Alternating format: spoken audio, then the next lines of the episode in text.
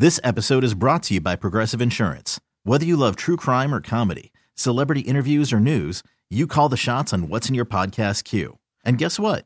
Now you can call them on your auto insurance too with the Name Your Price tool from Progressive. It works just the way it sounds. You tell Progressive how much you want to pay for car insurance, and they'll show you coverage options that fit your budget. Get your quote today at progressive.com to join the over 28 million drivers who trust Progressive. Progressive Casualty Insurance Company and Affiliates. Price and coverage match limited by state law. Dara here. All right. Fishing opener. Well, we have a real live fisherman, even if he's a fisher of the Atlantic Ocean. As you know, you've been listening to the show for a while. You know, I care very much about uh, sustainable seafood, about keeping the oceans healthy, about keeping the American fisheries, uh, you know, healthy, thriving, full of people that are working well and getting paid well, and they're and that all of our future is sustained. As America's true conservative, I want to conserve the oceans, conserve jobs, conserve all of it. Um, I, I do not think that ruining the world is a good idea. I never have. All right, so this is what's happening here today in the show. We're going to be talking to Al Cottone. He's a commercial fisherman who's been fishing for 30 years. He knows everything, I think, you can know about fishing in Gloucester.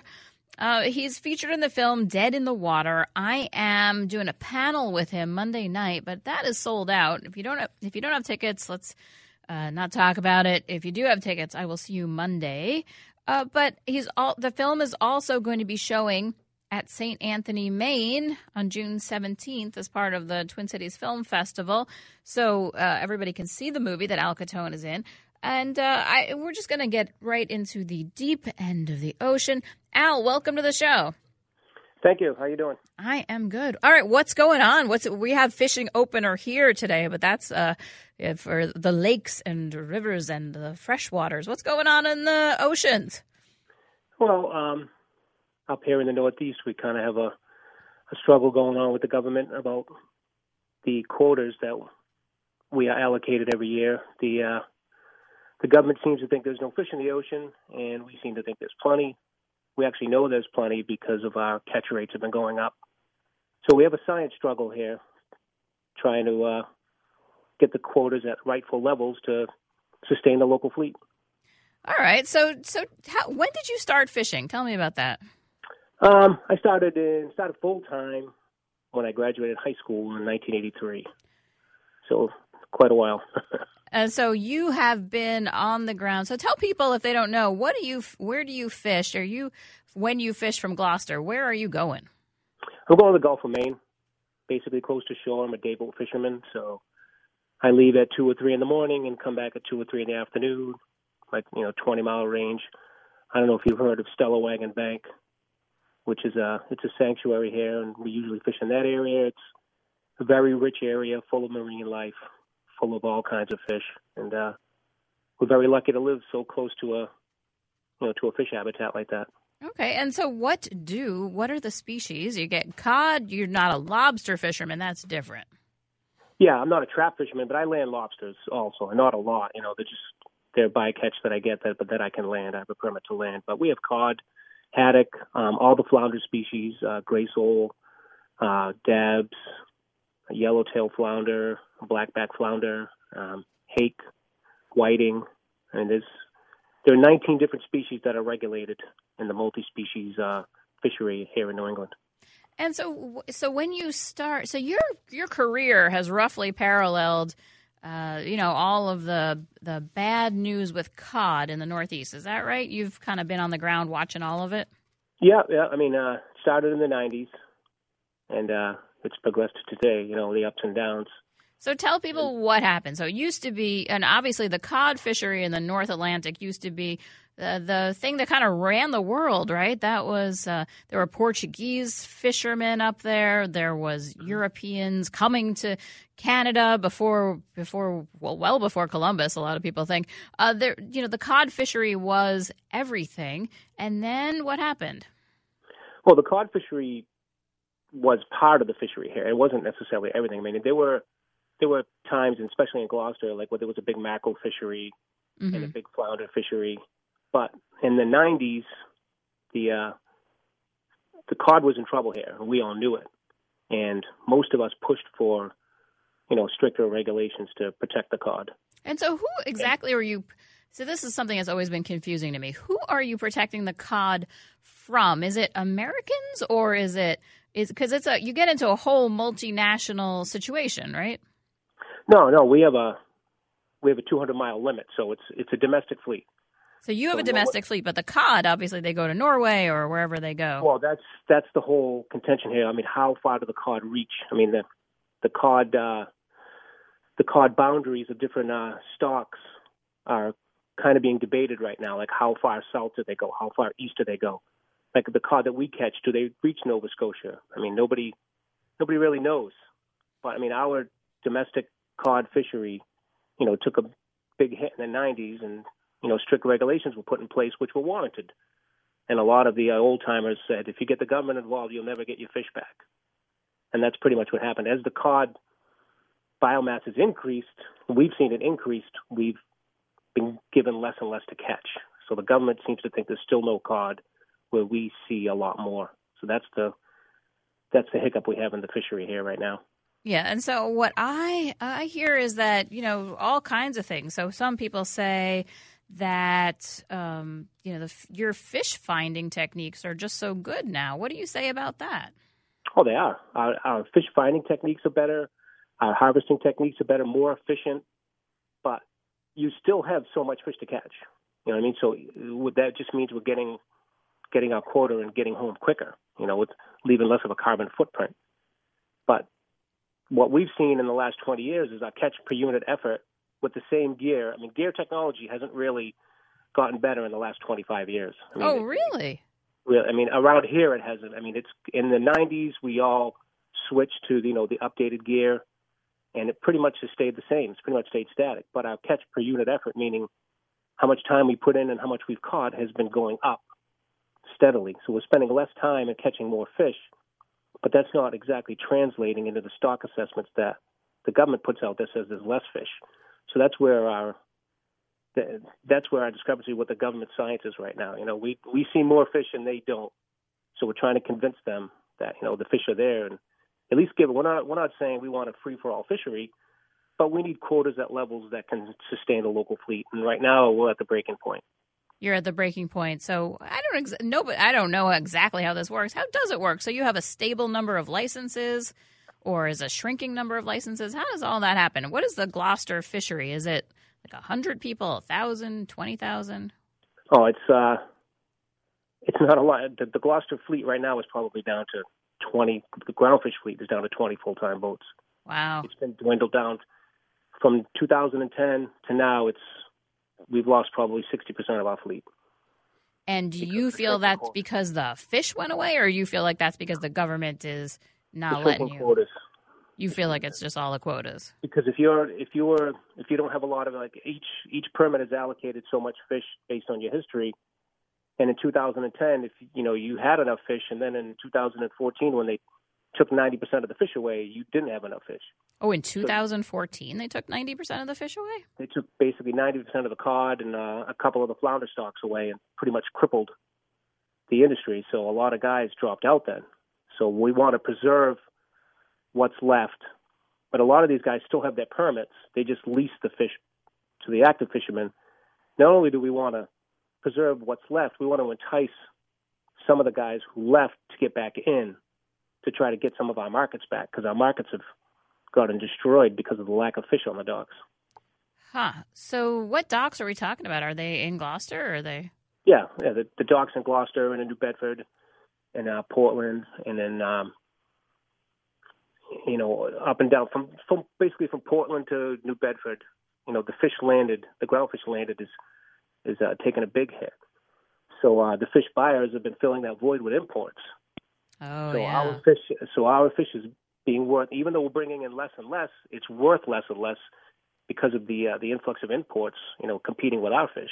Oh, that's Basically, funny because what don't need our fish. we we hear he, what we hear about in the Midwest here is that uh, uh, your fish is so in hot demand on the East Coast that that's why it's not making it out here. That everybody by Yeah. you eats it all.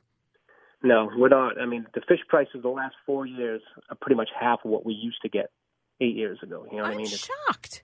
Yeah, it's it's it's reality right now, and nobody can pinpoint where, you know, why we're getting so so little money for our fish. I mean, some of the fish buyers blame the lack of infrastructure. There's not enough people to cut the fish, and we don't have enough fish to compete with the imports. But um, our, our fish prices are have have taken a beating in the last few years. Wow. That's what you know. This this movie is is about awareness about the struggles of the industry with the government, and also awareness. You know, when you when you go out to dinner or when you go to a fish market, you know, always ask for domestic fish, wild domestic fish, and you'll you'll be helping your your local harvester, and it's also better for you. And it's also the water here is cleaner. Absolutely. Uh, the, everything is more regulated. I mean, I right. one of the things I've been trying to talk about for for 20 years at this point is if you're buying this kind of you know unknown black box shrimp, you should assume that it's just full of antibiotics and heavy metals. It is not not good for you, and that is not the case if, in anything that comes from American waters. No, we are the most regulated fishery on the planet you know, not just the Northeast, but every, you know, all all the fisheries are strictly regulated, you know, so we're sustainable. That's so, the most important thing. And so I feel like we're gonna I don't know, but I feel that Minneapolis St. Paul ourselves could bring could bring your fish prices back because we have not seen prices go down ever. Prices for fish have never gone down. And that's the problem we have here is even any anywhere I go, you know, I I, I notice fish prices in the market and I notice fish prices in the restaurant. If my shortcomings with fish prices at the dock was being passed on to the consumer, it wouldn't feel so bad. But the consumer's still paying top dollar for fish that we're getting half the money for. Yeah, this so is need, just nuts so, to me because I talked to this uh, this great writer Paul Greenberg, and he's had a couple of books, and he talked about how you know America's in this like dumb situation where our really wonderful, clean, excellent fish is getting eaten in Europe and Japan who are willing to pay for it while we're eating all of this kind of, I don't want to say garbage, but, you know, very low cost uh, imported fish. It makes no sense at all. And now I'm hearing that you're not even getting the money and you can't sell your fish at the price you deserve. I, like, I feel like I'm through the looking glass. Right, and that's the that's the problem here. We're not we're not getting compensated rightly for for the quality that we're bringing in. And when we, you know, when we land our fish at the dock and we don't know where it goes, so we don't we don't know if it's getting mixed in with imports that are being sold as domestic, or we don't know if it's going overseas and being sold for big money.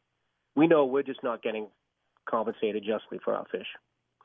That is terrible because there's a, I mean, in addition to taking care of New England, taking care of the small towns, taking care of the people that live there. You know, what y'all are doing is you're out on the sea taking care of taking care of the ocean. You're the one who sees illegal dumping. You're the one who sees, Absolutely. you know, whatever's going on out there. I mean, we are, you know, we are the living environmentalists of the sea.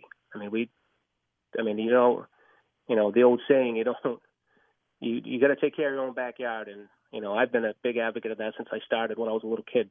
You know, picking up you know plastic bottles on the beach or whatever it took. You know, and I respect uh, I respect the ocean more than you know more than my own backyard, and and we all do. We all treat it you know with kid gloves. So if we're regulated down to the point where there's massive consolidation and big companies come in and buy us all out, I mean, who do, you know who do you think is going to land this fish after? It's going to be big companies who aren't going to take as better care of the resource. Yeah, because we've seen a lot of that in our lifetimes, right? I was when you were talking about how uh, um, you know, you, you feel like the fish are coming back. You know, I was in my mind picturing, I see these big uh, Pacific Ocean super trawlers. I mean, these things are the size of a mm-hmm. city. They just open up their maw and just take in, you know, everything in front of it kind of willy nilly. I don't want that in, like, that's a horror. That's not a good thing. I mean, we still have for the most part, we still have owner operator, you know, family owned businesses in in Gloucester. But we're on, like I said, with the quota levels the way they're at, we're on the breaking point where a lot of guys might think of selling out, and if enough permits get in, on you know, the right hands, you know, it could turn into uh, you know a corporate thing, and you know the fishermen could end up being sharecroppers for you know for the corporate interests, and that's when that's when things could go south really bad because uh, I don't think the corporations have, you know, will take as much care of the resources as the family-owned businesses. No, I don't think so either. So, so let's say that we, uh, so I'm I'm so puzzled by the idea that the government would be stopping you. You know, the you see that there's healthy fish. I mean, because what I, why, what would their logic be? Why would they be so adamant about, um, you know, preventing something that's unscientific? Well, there's the problem is with their stock assessments. I mean, uh, science could fix all of this overnight, and we are trying to get more data points incorporated into the stock assessments. Right now, the government has a trawl survey ship that goes out and does spot tows in certain areas, and they count the fish and they extrapolate it out, and they say, okay, there's this much of cod and this much of flounders in this area. But fish really don't work that way. I mean, if you make two or three small sets in an area and you get nothing, then their perception is there's nothing anywhere. Oh, so you think their methodology is just a disaster? Their, their methodology is not working, and they and need to adjust. Yeah, and there's so much industry data that we've tried to, you know, for, not force them, but you know, tell them, you know, you need to use this, you need to use that, you know, different different data that comes from industry that you know our landings and and such like that that can be incorporated into the stock assessment to estimate the abundance of these stocks that's not being used. So it's all heavily influenced by the trawl data, the government trawl data, and that's our problem right now.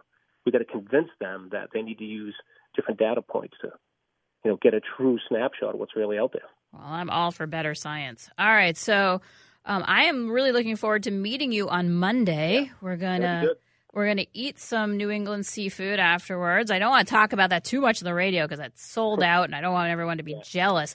But I would say, uh, you know, if you want to to eat well and make a better world, then everybody should seek out American seafood. Is exactly what you said, and you know the uh, all of the stuff that gets pulled in out of the Northeast Atlantic. That's beautiful fish. Absolutely. Um, and yeah. also the Alaskan seafood fishery is really well managed. Uh, yes, it is. You know, all all wild domestic seafood should be sought out when you're when you're out. You know, looking looking to eat fish. You know, make sure it's wild, make sure it's domestic. And yeah, I can't stress that enough. Yeah, it's the it's the biggest. It makes the biggest difference. All right. Well, I'm looking forward to meeting you.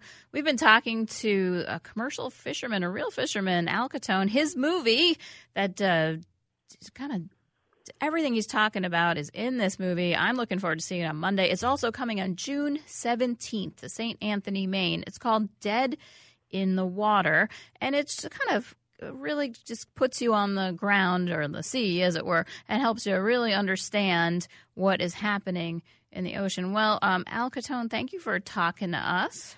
No, thanks for having me. All right, thank you. Ah, are you fishing? I love fish. I like eating it.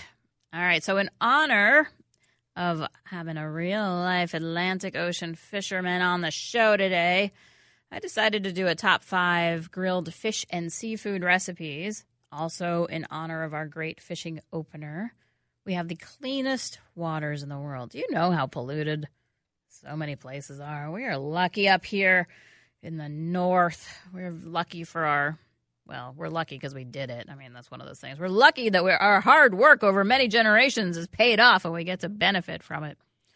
All right, so I've got my top five grilled fish and seafood recipes. They are all up at wccoradio.com. They look uh, beautiful. So what did I what did I put together? All right, number f- um, the first one, just your classic walleye shore lunch. Is there anything better? I mean, really. All right, so we've had the we've had Teresa Marrone. She's a wonderful guest. She knows everything about the woods. She talked to me once. We were a very long interview, and and she gave me this phrase that I now use in my mind all the time, which is the, the church of the great outdoors. You know, that great feeling when you're standing in the forest and the cottonwoods or the elms are just kind of meeting above your head and it's just like a cathedral. That is one of my absolute favorite feelings in the world. And the birds are going around. And then hopefully there's a lake. You pull a fish out of it Teresa Marrone has a just a perfect summary of how to how to how to grill that outside, even on a, a fire pit, a kind of DNR fire pit. I have a link to that. It's beautiful. I love walleye. It's delicious. Nobody in the rest of the world understands. Yeah, give it some silly name in Austria. They pay a bazillion dollars for it. Uh, Zander, I believe. But no, walleye. That's the proper name. All right, so what about trout? What about our farmed trout? What about getting a trout out of a stream? There's nothing more delightful. I have a nice recipe for a grilled trout with vinegar. So it's just a basic grilled trout. You make a little concentrated vinegar. You can actually pack this with you if you're going camping. And it's, uh, you know, instead of a lemon, it does the exact same thing, just a little different. So um, you're in uh, around the Mediterranean, they can use pomegranate vinegar. That's in a lot of stores now. If you happen to be in a specialty market, you can often see pomegranate vinegar, and it's just just very thick, like balsamic, but not as sweet as so many of those balsamics. And you just drizzle a little on there. It's just nice. I don't know, or not. Just grill your trout. I approve of that as well. But what about mussels? One of the greatest sustainable foods. All right, so mussels. When people are farming them, they just kind of put these tiny little seed mussels, or like sand practically, in a bag, like a tea bag. And then the mussels sit on the bottom of the ocean. They clean, they filter feed. The tides come in, the tides come out. They get a little bigger. They transfer them to a bigger bag. Tides come in, tides, tides go out. They get bigger. By the end of it, they're beautiful. They're very clean because they live their life in these bags. They're very affordable because they're predictable. Uh, and mussel farming is just a, a, great environmental boon. Keeps people on the ocean, uh, having American jobs. It's uh, you know they're the eyes and ears to keep any nonsense from happening. And you can get a bunch of mussels, very affordable, full of sea minerals, very sustainable. And you just kind of you could just put them in a foil pack with some garlic butter, put them on the grill. If you're really deluxe, you could you could pack that out to a tent site in the woods. It'd be very deluxe, but you could do it. But you could just do it in your backyard very easily. Your, just make sure you get your better quality of tinfoil. You don't want your cheap, flimsy tinfoil. If you have your cheap, t- flimsy tinfoil, you're going to want to double foil it. Now you're not saving money. I do like a thicker tinfoil. That is delightful. It kind of crinkles like siding. Good stuff. All right. So, what about shrimp? I was trash talking that dirty imported shrimp. I will trash talk that to the end of time, but there's a growing presence of good, sustainable shrimp. Um, you can get them at Kowalski's. You can get them at Coastal Seafoods. You can get them at the fish guys, different shops like Almanac Fish. You can get really good shrimp, and it doesn't cost much more. It'd be like 50 cents or a dollar more a pound. And I personally, that's what I eat because I don't really want weird heavy metals uh, entering my body in an unknown capacity. Nobody wants that. All right, so what are you going to make with your lovely sustainable shrimp that you paid a little bit more for? You're going to make grilled garlic and black pepper shrimp. I put a link on there to a Bon Appetit story, and it kind of tells you how to. You ever make shrimp and then they flip around like little pinwheels? That's not good. If you double skewer it, okay, you're going to line up your shrimp. You're putting two skewers through it. Stable. That's what that is. Then they don't flip around. You're in good shape. My last Last of my very sustainable, wonderful foods char grilled oysters. Okay, you know I spent a lot of my life in New England and I'm going back to Cape Cod this summer for vacation. And one of the things that we will do without question is light up the grill, put some, just let the, you put the oysters in the shells right on the grill. Okay, that is good for you. That is low calorie. Oh, that is delicious. I recommend that entirely. Okay, so all of this is up on the website, WCCOradio.com. I've also put a link, as I always do, from my personal Facebook page. Are you camped out on Facebook? Check it out. I'm Dara.Grumdahl. When we come back, hopefully we'll get a little time for an Ask Me Anything segment. So text us. All right, I am back. Got a question about Mother's Day. Looking for something on a budget for gourmet mom. Well, uh, you know, so I have a couple of my May picks at Liquor Boy. One of them is a a really just a $9 rosé. It's called Malene. It's just creamy and kind of strawberry. Tastes really uh, slick. So that's a that's a budget pick. You could you could you, your mom just wants to see you. That's the main thing. All right, so next week, one of my food heroes, Elizabeth Minchilli, she's been living in Italy for years now, just came out with a new book, Italian Table, which is all about how to have great celebratory meals anchored. They're kind of, each one is in a different location in Italy. So it's just in time for your dad and grad party season. Get your party on. Till then, may your Mother's Day be full of good feelings and your table full of good eats. And I will meet you back here next week on Off the Menu. This episode is brought to you by Progressive Insurance. Whether you love true crime or comedy, celebrity interviews or news, you call the shots on what's in your podcast queue. And guess what? Now you can call them on your auto insurance too with the Name Your Price tool from Progressive. It works just the way it sounds. You tell Progressive how much you want to pay for car insurance, and they'll show you coverage options that fit your budget. Get your quote today at progressive.com to join the over 28 million drivers who trust Progressive. Progressive Casualty Insurance Company and Affiliates. Price and coverage match limited by state law.